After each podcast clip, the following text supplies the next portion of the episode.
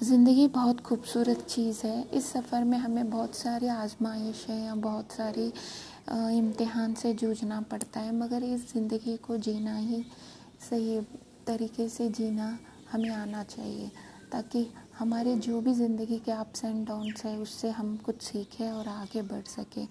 ज़िंदगी में अक्सर हम निराश हो जाते हैं ताकि हमारे साथ ही बुरा हो रहा है या हमारे साथ ही कुछ गलत हो रहा है।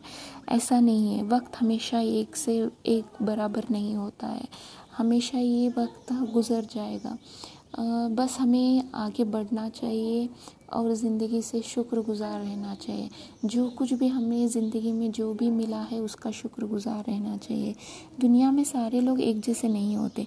अगर आपको एक ऐसा साथी मिल जाए जो आपकी खुशी के लिए कुछ भी कर सके अच्छा साथ बन सके, आपके हर मोड़ पे आपको साथ दे सके तो ऐसे तो ज़िंदगी आसान बन जाएगी। तो उस इंसान को हमेशा खुश रखिए और उसका साथ दीजिए।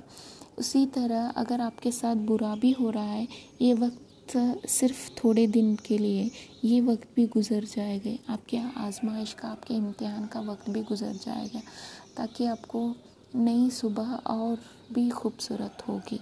और ये वक्त भी जब गुज़र जाने के बाद नई सुबह जब आएगी, तब ज़िंदगी की खुशी का एहसास और सुकून का एहसास और भी ज़्यादा और और भी गहरा मिलेगा।